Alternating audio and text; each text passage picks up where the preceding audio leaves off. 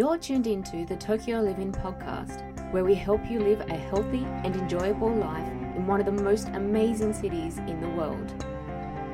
Oisin McPartlin is a certified athletic trainer from Ireland and is currently working as a personal trainer at Club 360. On this episode, Sam and Oisin discuss the importance of physical activity in the prevention of COVID related symptoms and mortality. Tokyo Living is proudly brought to you by Club 360, changing lives through health and fitness. Hello, everyone, and welcome back to another episode of the Tokyo Living podcast. Um, our guest today is another wonderful member of the Club 360 team, um, one of our newer members, uh, so much so that uh, when I do see him without his mask on, I'm thinking, who is that guy? Um, Oisin McPartlin, welcome to the show, mate. Thanks, man. So uh, perhaps if you can start just by giving listeners a bit of background on yourself, uh, academically and and um, and professionally, what you've been up to, and uh, what brought you to Japan. Um, yeah, well, obviously born in Ireland, um, studied in Ireland, uh, studied athletic training uh, in Carlow IT, which nobody will know other than an Irish person. Um, and then yeah, just been traveling around after that. Lived for maybe a year and a half in England, lived for a year and a half in Dubai, and then moved here. Um, I suppose the main reason we moved here is because my girlfriend is half Japanese and she wanted to experience living here, and I didn't really have any preference of where to go, so I was happy enough to to come to Japan and experience it. I suppose.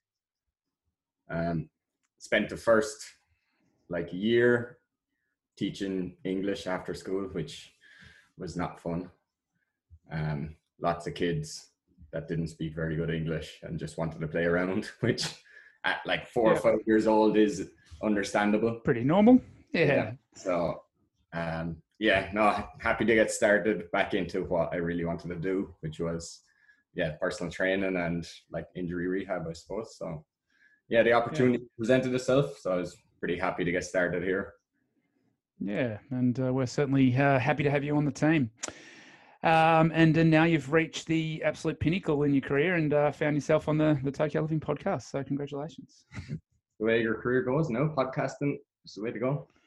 That's it. Most people jump straight from um, from Sam Gilbert to Joe Rogan. It's sort of a, a, career progression. So you got that to look forward to. Um, so we've got you on the show today to discuss um, uh, mainly sort of uh, exercise as a preventative measure for disease, and in particular uh, respiratory disease and uh, and SARS-CoV-2. Um, and I think this is a really important uh, uh, area and, and topic. Um, I believe that there's, I think there's already been a sort of greater focus on health and wellness um, throughout the pandemic. And I do think uh, this is going to be even uh, greater once we sort of come towards the end of the, uh, the pandemic. Uh, I think that um, people are going to view health and, and, fitness in a, in a different light than we did before. Um, but I thought would would be good to sort of just go into the science behind this a bit. And uh, I know you've done quite a bit of reading in this space, and so uh, I thought it'd be good to get you on and, and pick your brains. Um, yeah. So yeah, maybe um, if we just sort of start by by talking about. Um, SARS-CoV-2 and, and the, the symptoms and perhaps even sort of the mortality rates and, and how um, you know different um, uh, other disease states um, and, and, predisposing factors uh, affect that symptomology and mortality? Uh, yeah, so I mean, I think in the Western world, um, it started exercise started becoming fashionable. Um, I know when I lived in London uh, during 2012 Olympics, after that it really kicked off. Everyone was seeming to um, want to start exercising. It was getting a better name for itself, but less likely to be, oh, I don't want to put on weight, I don't want to put on muscle kind of thing, and more like, okay, this is a healthy lifestyle. This I can look good if I'm exercising kind of thing. Um, mm. In Japan, I don't think that's really got to that level yet, um, especially in the female population. Um, I think yeah. there's still that fear of getting bulky, getting big, um, looking like a bodybuilder which is very hard to do. Um, I know it's a funny thing that uh, you know some guys that uh, will spend their whole life trying to get big and uh, and trying extremely hard. Um, it's almost uh, insulting uh, when people think that they're just going to uh, look at a weight and, and suddenly pack on muscle. But um, yeah, I, I, think you're completely right there. Yeah, wishful thinking. But um, yeah.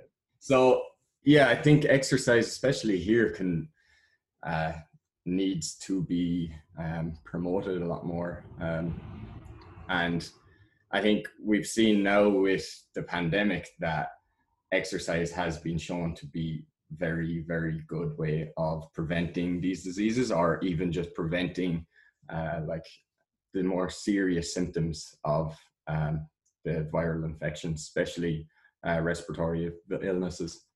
Um, so i suppose there's a few uh, risk factors that i'm going to go through. Um, this is not going to be all of them but um, some of the main ones that we can really have a good effect with um, by exercising and by being healthier and just getting into that routine of having a good exercise uh, weekly exercise routine. Um, and just getting into a healthy habit and healthy lifestyle um, yeah but, i mean the first one and probably the one that was uh, coming out with most research early on was obesity um, mm.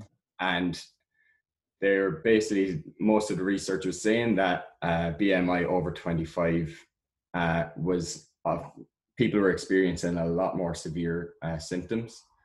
Um, there was a study that came out say 79% of COVID patients that were admitted to critical care had a BMI over 25. And you compare that to people with a BMI under 18.5, and that was only accounting for 0.6%. So obviously, there's a massive, massive difference um, mm-hmm. and you can't really put that down to chance. Like that's such a big uh, percentage difference of people suffering a lot more severe symptoms. Mm. And mechanistically, what what what do we think that that's a result of? Um, it could be a lot of things. Like obesity, obviously affects the body in a lot of different ways. Um, like yeah. adverse effects on your lungs, on your heart, on like most of your organs. Um, there's a lot that well, a lot of it with COVID 19, um, it seems to, we have like an adverse reaction with inflammatory cytokines that um, yeah. are overproduced. And like we see with obesity that it leads to system, systemic uh, inflammatory response. So that could have um, uh, a role in why the people that are overweight are struggling so much. But I think yeah. it just affects the whole body and the whole system. Um, and it's just a lot more, it puts your organs on a lot more stress as is. And just adding that extra stress of a viral infection, I think is just kind of tips over the edge. Yeah, uh, absolutely. So I think just being in um, a healthy, uh, nutrition wise and exercise wise lifestyle can just help with so much so much things that it's not just covid-19 i think it's just become more popular now because of covid-19 and it's massively affected everyone's life. But any viral disease well most illnesses in general will affect people uh, with a higher bmi more than people in a, with a healthy lifestyle. Um, yeah. i think it's just covid-19 has really shone a light on that. So hopefully we can get some silver lining out of this and health promotion will be more than just I mean, most of the time it's just pharmaceuticals and pushing kind of pills on people and okay, do this, do this, okay, rest. But now it might be looking more towards okay, maybe you need to start getting exercise routine. If you can do that yourself, great. If you can't, then maybe look for some advice, look for some help off a professional. Like if you're sick, you go to a doctor. If you struggling to get exercise routine, if you're struggling to um, even just get started, you need a little bit of motivation to get started off. Like it can help out massively just having even just like a cheerleader there, um, someone to give you advice, and then you can take that on yourself. Um, yeah. But, yeah. Yeah. No, I mean, I think that uh, you're absolutely right in this sort of being a, shining the light on, on health and wellness and, and being sort of a bit of a wake up call. Um, yeah, I think even if uh, we, we, reach a stage where vaccination's been effective, we get sort of this herd immunity uh, to SARS-CoV-2. most experts agree that it's not going to go away, so it's always going to be there, sort of in the background, like a lot of other uh, diseases that we have in the world, and uh, and so there's always going to be that need to um, uh, to focus on prevention. Um, of of COVID, but uh, like you said, other diseases. And I think that yeah, it's uh, it's been a horrible time, but it does sort of shine uh, a light, and as a silver lining, um, uh, increases the, everyone's um, awareness around health and wellness, and uh, and I think that's a, really good thing.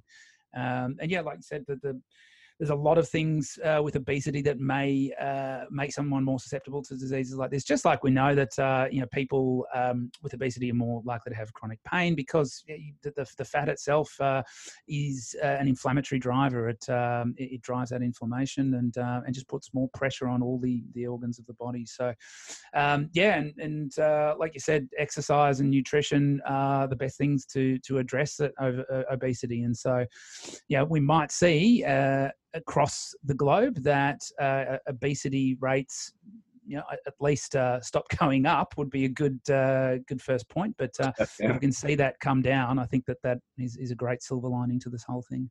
Hmm.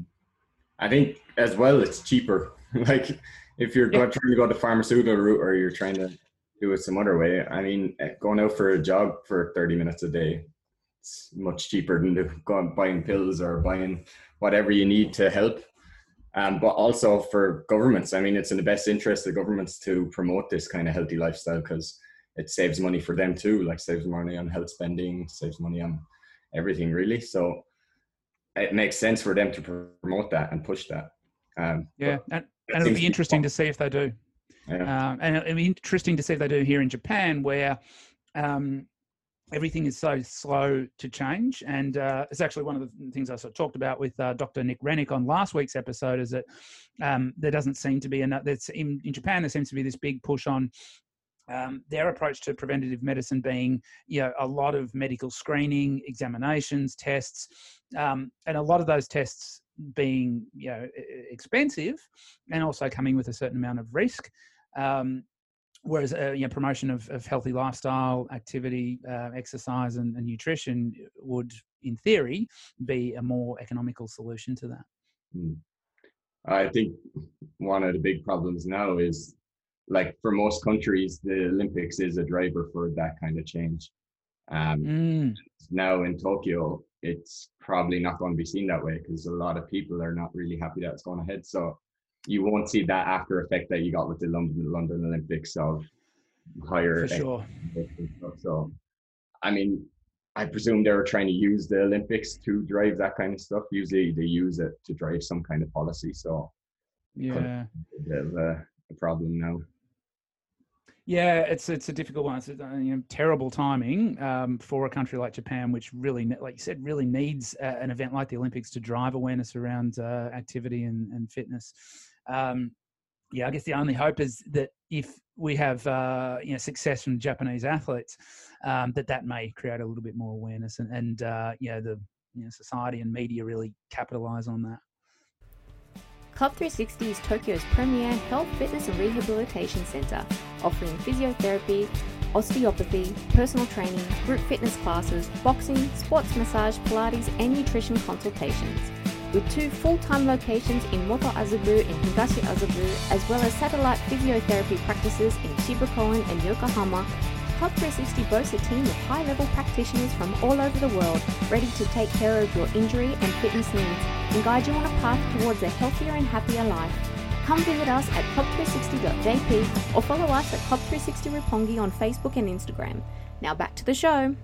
I suppose moving on to uh, a couple other risk factors. Um, I suppose the main ones like diabetes, uh, many of the heart conditions and lung conditions are all mm. can be massively affected by exercise. Um, so even diabetes, like exercise shown to lower your blood glucose, increases the body's insulin resistance.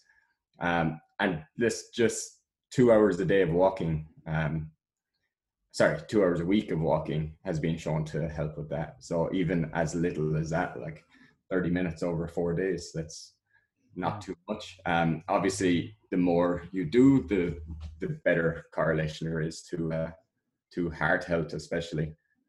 Um, so people that do two hours a, a week were less likely to develop and die from heart disease than people who don't, and people who exercise four hours a week were even more so. So you can see a strong correlation between uh, exercise and uh, the health benefits that you can get from um, yeah, yeah, there was a big study uh, in 2019. I, I think it's Stamatakis was the author um, that looked at uh, activity rates on um, uh, and the effect of activity levels on all-cause mortality um, related to sitting. So you know, a lot of our population now are sedentary, and um, you know, it showed that even if you are, even if you're sitting more than eight hours a day, um, doing a certain amount of exercise uh, can help sort of um, yeah, decrease the risk of uh, of all cause mortality associated with that sedentary behaviour.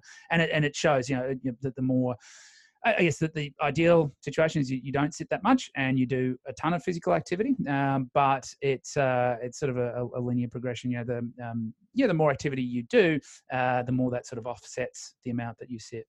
Um, and I think that uh, you know we'll probably see more studies coming out showing the mortality of, of uh, COVID patients in relation to, to activity as well. Yeah, I think problem now during the pandemic is working from home, which some people see sure. as a good some people see it as a bad thing, but for the most part, it's less movement during the day. If you're stuck at home, like you're not walking to the bus or you're not walking to the train, like just taking that little bit of activity out of your daily life. Like if you're stuck at home, you're walking from your bed to your kitchen to your desk kind of thing. It's taking mm. that little bit of activity out of it. So I think people yeah, need to have a structured routine and find some time, just take an hour break, go for a walk outside, something like that. Yeah, the, I think that's a key message. I think that anecdotally, people, you know, a lot of people measure their uh, steps on a, um, a, a smartwatch or smartphone now, and uh, and everyone's saying, I'm taking just taking so many less steps, thousands, um, you know, maybe 10,000 less steps a day just by not commuting to work and, and being at work and, you know, going around from meeting to meeting, walking around the office, just not getting that. They're getting out of bed, they're uh, putting a, a, nice shirt on, leaving their pajama bottoms on and jumping on Zoom and then not really moving for 12 hours. Um, so, we you know you'd, you'd, assume that the time demands are relatively similar so there should be that time to just get out and go for a walk. Now i know I understand that's not the case with everyone. I mean people at home may have more sort of family obligations that just come into that sort of lifestyle of working from home but yeah i think there really needs to be a push to, to keep people uh, active. Mm. yeah i think especially when the kids are at home can be difficult but I mean, even to trying to get them into a routine of it's yeah, for sure. go out for a half an hour, an hour walk, just as a family. Even like nowhere to go, just go for a walk around. Kind of, I mean, it's something to keep the kids um, engaged with, I suppose. Keep them off the couch for a bit. So, yeah, um, yeah. yeah trying to and, do it as a family, I think, is would be a good idea. I think it's fantastic. Yeah, family-based activities sort of just increase that that family bonding and uh, spending more time together. Yeah, that's fantastic. Um, you mentioned some of the other diseases there. Um, do we know that they uh, increase the risk of mortality or symptomology with uh, with COVID?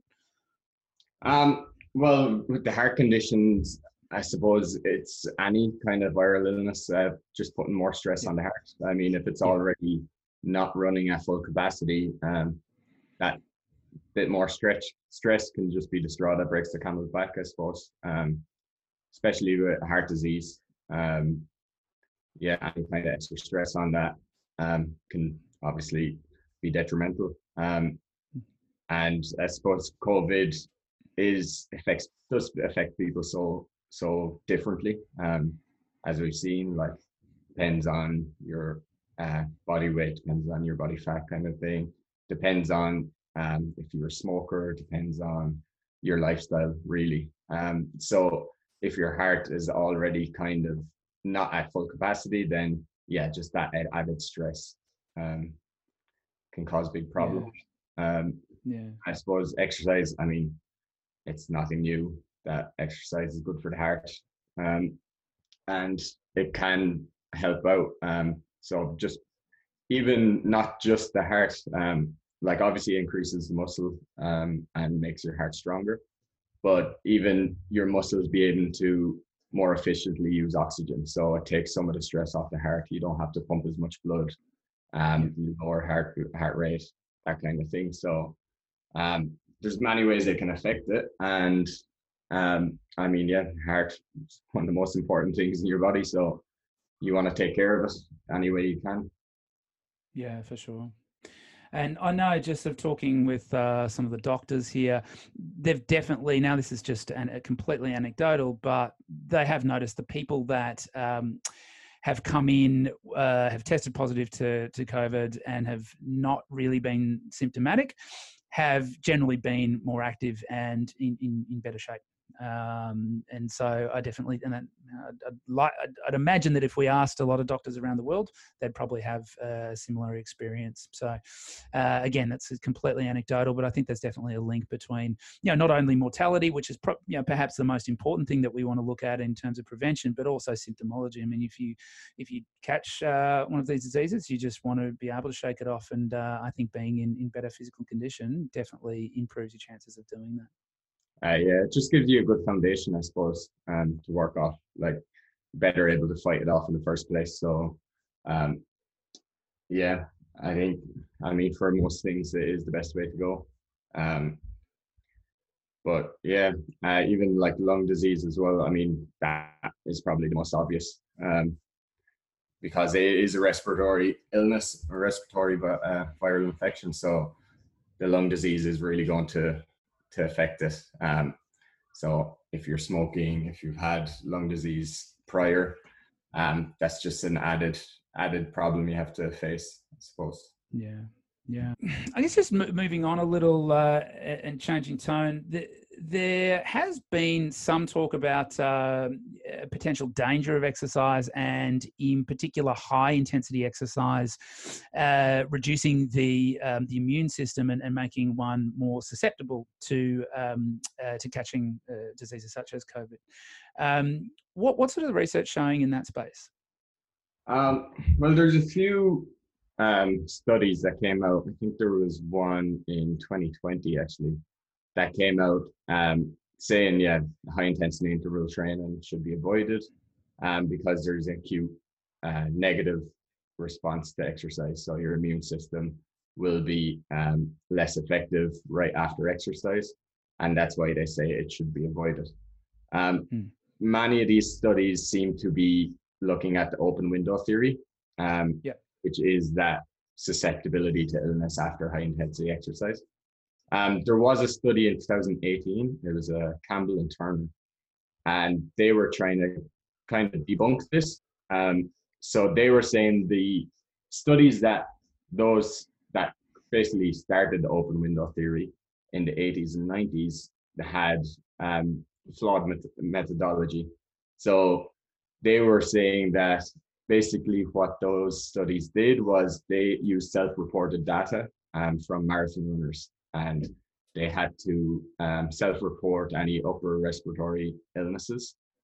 Um, and the fact that they used that um, just self-reported system instead of lab-based testing, it wasn't mm. really, couldn't really be seen to be perfect. And there's a few studies that came out to say that only about 30% of self-reported URTIs can actually be uh, positive on lab testing. So it's right, difficult yeah. to base all your base your theory on something with methodology that may not may or may not. I mean it could be but it's very unlikely that um, all of those cases of self-reported illnesses were correct or if it was just people that um, were maybe feeling something or it wasn't actually what they thought it was.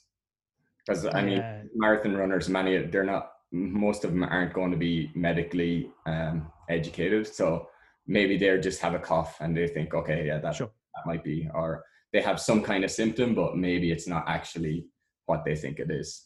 Um, so it's yeah. difficult to get the data on self-reported evidence, I think. Yeah. Um, so it, and sorry. No, what I was just going to say is it's uh, a little bit frustrating um, when you see that sort of study being interpreted in that way because I think it's a, a dangerous sort of thing to. Um, to base recommendations off because if you uh, then take those findings and and say to a, a you know the wider public uh, you know high intensity exercise should be invo- avoided um, during a pandemic or you know when you're at threat of um, you know, potential uh, infection yeah then people will take the opposite tact and say oh well I shouldn't exercise then and uh, you know and what's high intensity exercise? Yeah most people don't really understand what that even is and that can be interpreted in in many different ways. I know um, a lot of people come into the gym saying yeah i like doing high intensity interval training and uh, that's my my version of high intensity interval training is very different from what uh, a lot of people's is and so you know people might just take those um, those findings of a pretty poorly designed study and run with it and say no it's dangerous to be active. And uh, and and then we're missing out on you know potential benefits of specifically related to the condition but all the other plethora of benefits that come along with activity as well. So um, yeah i think it's it's good to try and debunk some of those myths um, where appropriate and, uh, and, and yeah and, and, try and educate people properly. Yeah. Well as you you everyone has seen it's very easy to find a study to back up what you think it's just that might be one study yeah. compared to the 50 on the other side um, yeah I, I, wrote a whole uh, a whole book with about 430 studies just to back up what i think it's it's extremely easy much easier than you'd think and I wish I was joking. Um, yeah. So basically, what they went on to say um, is the better idea is something called a J-shaped curve. Um, so mm. basically, that means that there is a optimum uh, level of exercise, but you don't want to go into overtraining. I mean, most people are not going to be overtrained unless you're like a professional athlete or you're really pushing yourself every day and just doing a lot of exercise, you're not going to get into an overtrained state um, if mm. you're moderate intensity exercise. So basically, they're saying that it's good up to a point, and then once you go too far, then it'll affect your immune system negatively. But for the most part, it is beneficial and it will increase your immune system's ability to fight off infection um, yeah. to that point that you're going too far. Um, yeah. But it's the same with anything. It's the same if you're just starting out exercise. Um, you have to be careful. Like you don't want to go too hard, but you also don't want to do nothing. So you have to find that kind of in between. Um, Absolutely. Yeah, I just uh, I, I a completely different topic, but I, wrote a post about uh, knee pain and running a few months back. Uh, if you'd like to have a look, you can check out um, the, the Club 360 socials. But um, you know, a lot of people, there's this sort of myth that, that running will ruin your knees. Um, and again, it's sort of that, uh, that J-shaped curve that for most people, um, if you're running recreationally and and recreationally in in the studies that um, are referred to is actually everything up to being like an, an elite international competitor. Um, your risk of knee osteoarthritis and your risk of, of having a knee replacement is far less than those who are completely sedentary. Uh, and it's only once you start to go into you know compa- highly competitive people um, who are uh, perhaps pushing themselves into higher degrees of pain. So if you have, if you sort of overload the knee and then you keep pushing through it, um, then over time that could uh, perhaps contribute to osteoarthritis. But uh, the, the, most people sort of lay on that curve where it's, it's better to do some um, and uh, rather than yeah rather than do nothing. And and I think, like you said, it, it just applies to a lot of things in, in health and, and fitness, and I just educating people on where that sort of curve lies and, and, and where people should be. And yeah, like you said, most people are not going to be overtraining, and and uh, yeah, to make sure that you're not, it's probably uh, uh, wise to seek some advice and seek a professional, um, especially if, if, you're not used to training, um, because you know with with exercise we do want to have that that minimal effective dose, and um, we want to uh, give people the capacity to, to keep improving their fitness over time. So it's important that you have the right dose. But yeah, for most people, um, yeah, the odds of, of being overtrained to the point where uh, you, you, you do have this sort of open window phenomenon, I think is uh, is very low. Yeah, you know, I think as long as you're taking a gradual approach to it, gradual increase, um, it's fine. Just don't go from sitting down to doing 20k in one go, and you should be okay. As long as yeah. you're taking it easy and just gradually building up, then I don't think you're going to find any problems. Are you looking for healthy activities for your child this summer? Club 360's Kids Fitness Camp is based on our popular children's fitness programs. Each day, your child will participate in three different classes such as Fit 360, BoxFit, and Yoga Lattes, all with a focus on fitness and gross motor development in a safe and fun environment. For more information or to register your child, please contact info at club360.jp or call 03 6434 9667 for more details. Next thing I want to work, move on to is uh, some mental health. Um, so there's a lot of things about uh, you know, COVID that that can you know increase or, or anything like that, but the, you know the, whole pandemic that can uh, have an effect on mental health. And uh, and I did talk to um, Colin Coxall about this, our CBT, CBT practitioner, uh, way back in episode three. But um, you know, there's a lot of worry. There's a lot of concern. People aren't able to you know travel, but especially people living in Tokyo and uh, not able to travel back and, and see loved ones. Um, especially if you live in a country like a, uh, you know Australia, uh, where you're having to quarantine for, for two weeks and, and making that you know almost unrealistic. Um, yeah, there's that concern about illness, especially if you're uh, in an at-risk uh, population, and uh, and there's also a lot of financial uh, concern. You know, people losing jobs. Um, you know, there's a lot of uh, uh, unease about the economy, and and all that can sort of feed into um, you know some mental health issues, and and especially if people have pre-existing mental health concerns, then it, that it can make all that a lot worse. Um, one of the things that uh, helps a lot with mental health is is exercise. Um, so yeah, I think I think that uh, that's probably the next thing that we need to discuss uh, mm. the importance of exercise there. Yeah, definitely. Um, I think even just isolation for a lot of people. Um, mm. Like a lot of people do have that fear to go out and mix. Um, I mean, I think a lot of people in Japan at the moment, after during this latest state of emergency hasn't really been too much of a problem. I think most people are out and about. Um, but there are still people that are afraid um, to go out and are working from home. And maybe they're single, isolated, and it just makes a big difference. And especially when you, well, when the vaccines do roll out and we're going back to work, um, the anxiety actually going back to the office could be a big thing because it's nearly what a year and a half now that yeah. maybe some working from home. So just getting back into that work environment could be pretty stressful for people. Um, so there is like some studies, uh, I think what 2020, uh, Panchani et al. I probably pronounced that wrong. I'll ask Francesco at some stage. Um, so there's a systematic review on effective exercise on mental health, and it was found to decrease things like depression, anxiety, uh, PTSD, symptoms. Yeah. Um, and just yeah, the social aspect of it as well. Like if you're not, um, if you're have that fear going outside and mixing with other people, you can still do kind of. There's many like online classes that you can do, and you still. There was a study that found even just that um, social interaction online can have a big effect mm. on your mental. And just talking to someone, um, getting like because a lot of time you're on your own so you're not talking to anyone all day. So just having that interaction with someone even if it is through zoom um, can make a big difference to people. For sure for sure. Yeah. The last thing we'll sort of talk about is um, post covid um, uh, recovery, I guess, and uh, and the implications of um, the, some of the lingering effects of the condition on our, our health and wellness.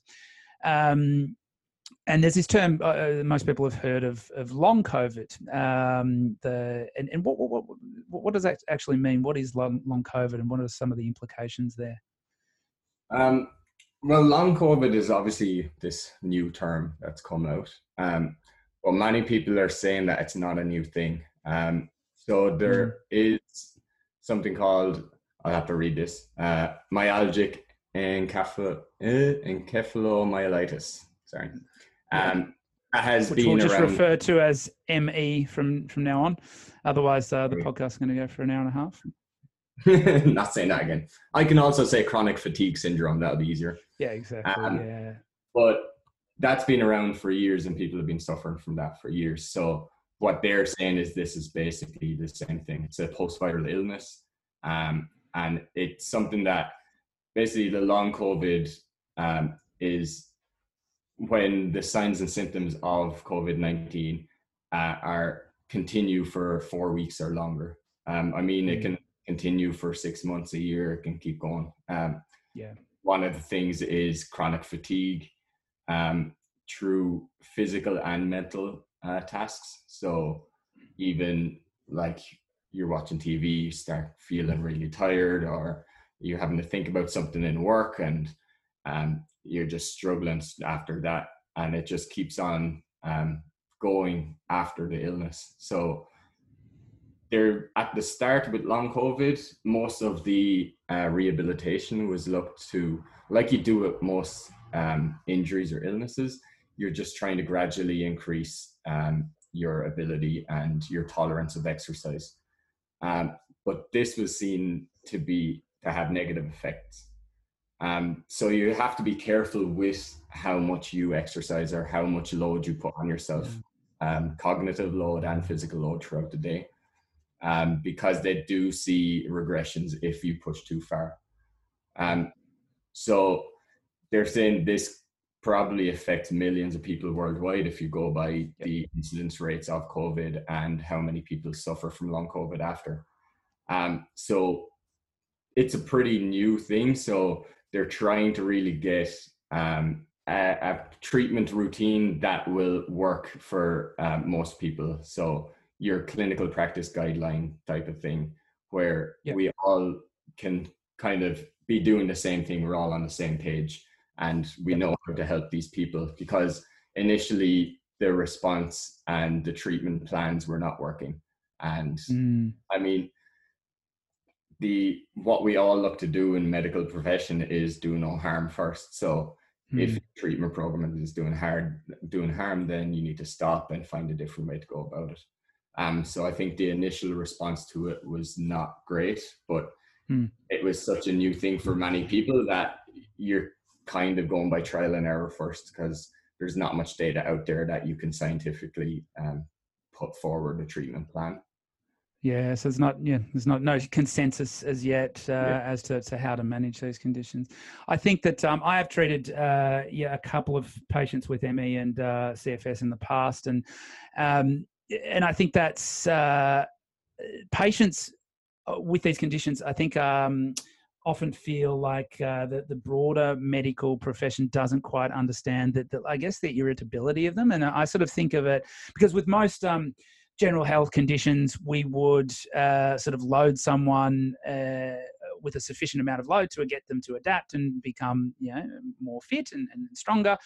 Um, but uh, yes, you do have to be a little more careful with the loading with these individuals and be more gradual and, and have you know more uh, rest built into to programs. I thought of sort of think of it as like a, a tendinopathy. If we're again talking in musculoskeletal terms, uh, I don't know why I keep coming back to that. Maybe I'm interested in musculoskeletal uh, conditions. Um, but yeah, comparing it to like a tendinopathy compared to a stress fracture.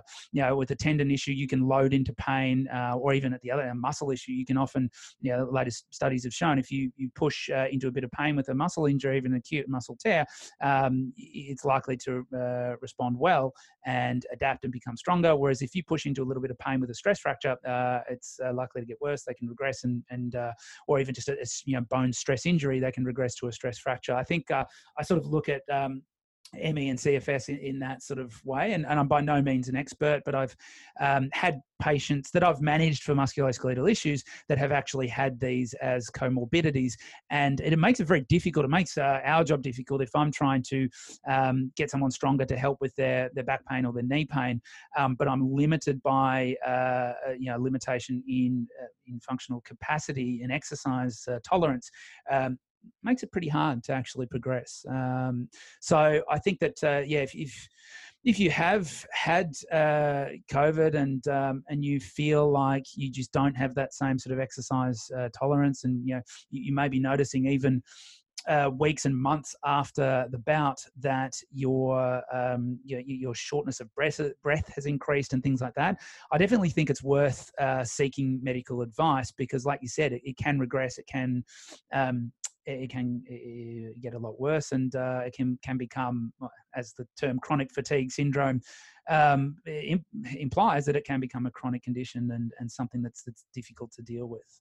Um, so I think that's a really good point. Yeah we, we want to help people recover and, and uh, you know exercise is a great tool. Uh, it is medicine. It's our you know main intervention for, for everything we do. Um, but it, the way that we apply exercise interventions to this population may be a little bit different. And uh, and I think that you know, as medical professionals, as you said, there's no consensus yet, so we've still got a lot to learn. Um, but I think for the general public, if if you if you are suffering sort of post COVID symptoms, I think it's definitely definitely uh, in your best interests to um, to seek advice and, and help with that. Hmm. Yeah, I think it can be pretty frustrating for people. Um, I think similar to like a concussion where the symptoms are lasting a long time. Like you don't yeah, like maybe you're not improving, but um, yeah, seeking that professional help I think is the most important thing, just to get um, some confidence in what you can do I think it can also be frustrating for a lot of people that sometimes it can be misdiagnosed and people think, oh, it's all in your head kind of thing. Like you're fine, like you just need to push in and you're just, mm. yeah, it might be anxiety or something like that. But yeah, just that misdiagnosis can be very frustrating for people as well, I think, when it's not fully understood. Yeah, yeah. Cool. Well, um, I think we've covered a lot in that, and uh, and covered some really uh, important points. Um, is there anything else that uh, that you wanted to bring up in relation to this at all? Uh, no, I think uh, that's pretty much all of it. Um, there was, I mean, a lot of the early um, studies that were coming out uh, were on uh, the effect of obesity and high BMI on uh, COVID, but there was a recent BJSM um, I think came out in April 2021. And it was basically on inactivity and the effects of inactivity. So they were finding that people that who were consistently inactive were at greater, greater risk of hospitalization, admission to ICU, mm. and death due to COVID 19. So it's not just high BMI that can be a problem, it's that sedentary lifestyle or the inactivity that can also be a problem. Obviously, they're a lot of that will be correlated, uh, high BMI and low activity levels. But just to have the data that says inactivity alone is uh, one of the big risk factors as well. So, um, yeah, I think exercise definitely just getting out. Uh, doesn't have to be a lot, but just being able to do something each day can have a big effect on it. Awesome. I think that's a, that's a great message to end on.